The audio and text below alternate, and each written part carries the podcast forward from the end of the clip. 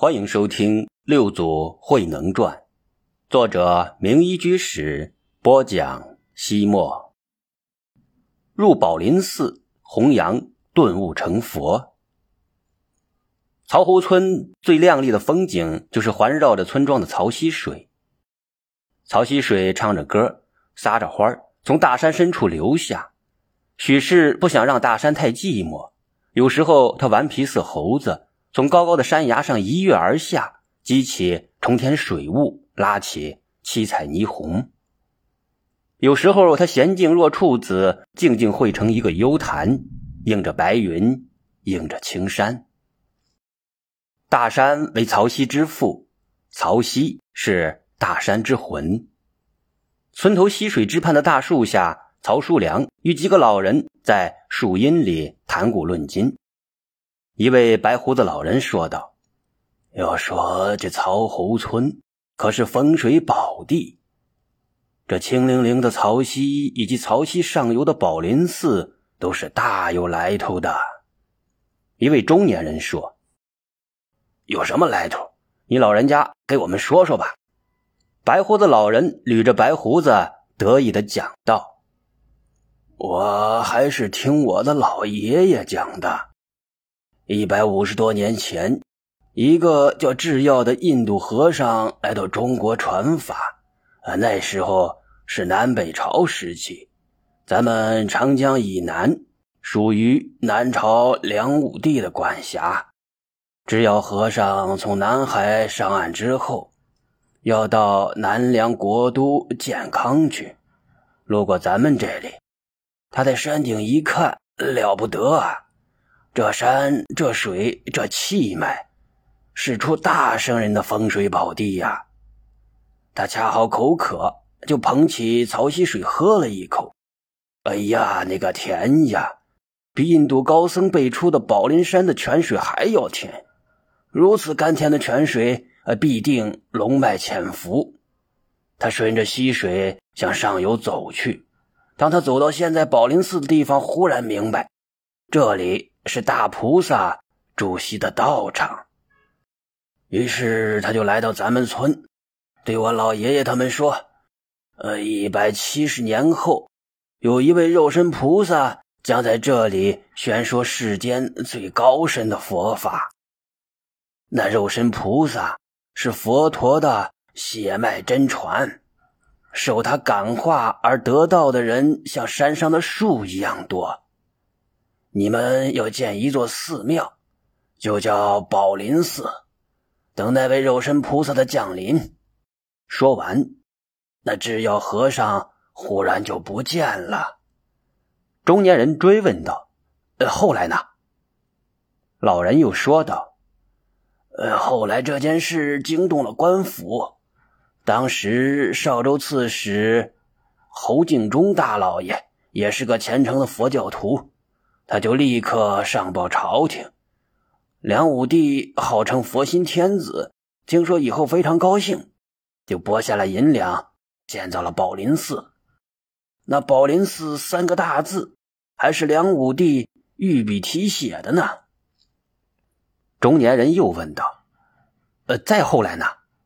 老人嘿嘿一笑，说道：“呃，再后来。”呃，再后来，就一个白胡子老头在溪水边上给一群龟孙子说这个故事呗。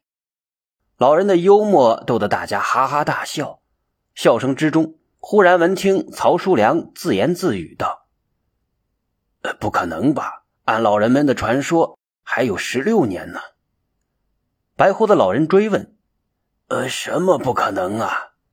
曹叔良说。呃，我是说，我前几天遇到的慧能大师，会不会是智药和尚所预言的那个肉身菩萨呢？呃，慧能哪个慧能？呃，就是一年前在刘知略家住过的那个慧能。现在他刚刚从黄梅东山寺回来。中年人大摇其头：“哦，是他呀，他也不过二十多岁吧。”身高不满五尺，模样还很一般。活菩萨能是他那样的普通人？曹树良说道：“你不修佛，不知道佛菩萨不可思议。有时候你明明看到的是一个普普通通的人，说不定他就是你天天期盼的菩萨的化身。就说那个慧能，确实不同凡响，他的佛法修行深不可测。你想，他若是普通人，禅宗第五代祖师弘忍能将衣钵传授给他，所以。白胡子老人屈指算来，摇头说道：“可是时间不对呀，再过十六年，才到智药和尚所说的一百七十年呢。”曹树良说道：“呃，或许是老人们记错了呢。”白胡子老人犹犹豫豫的说：“呃，也有可能，也可能是我算错了。走。”咱们去拜见肉身菩萨，请他到宝林寺主持说法。老人们颤颤巍巍向刘志略家走去。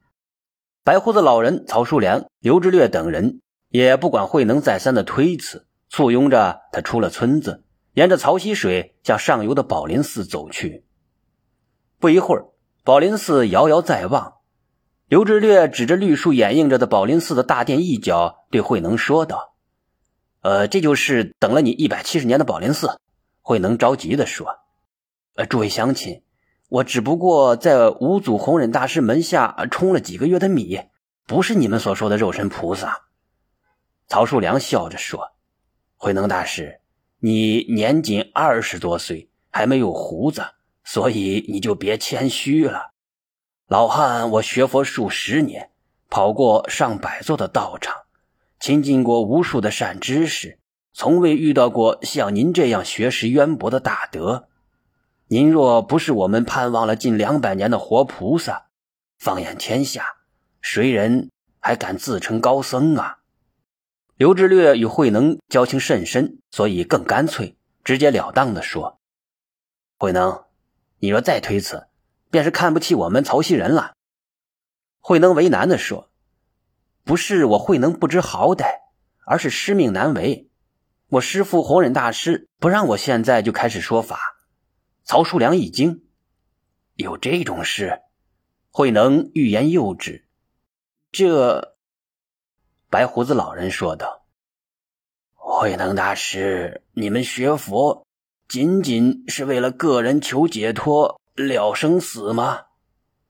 当然不是。”佛门弟子更重要的职责是弘扬佛法、庄严国土、利乐有情、度脱众生。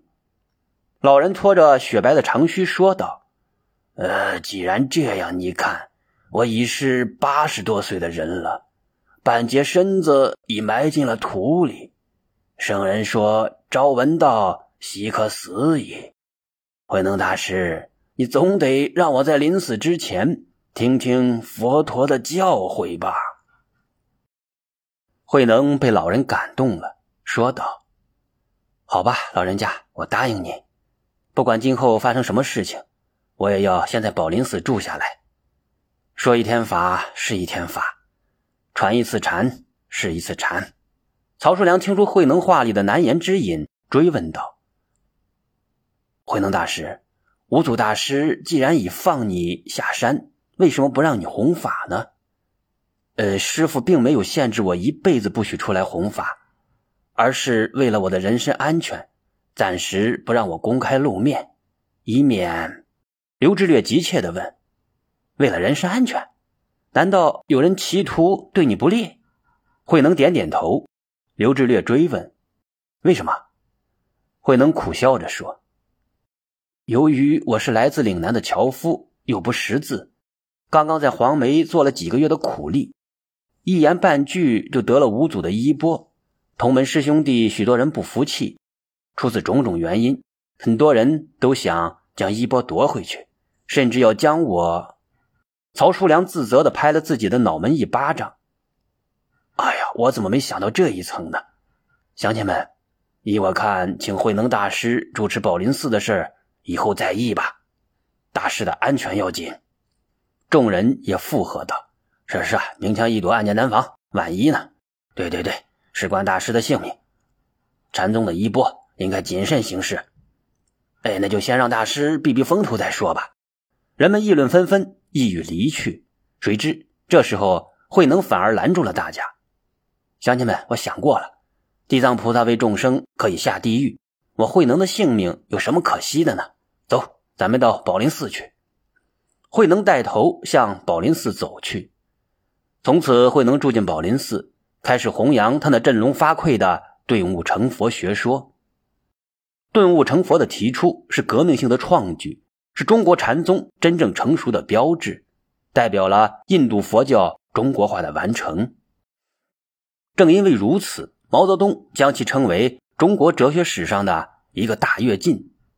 他还说，慧能是中国佛教的始祖，这是后话。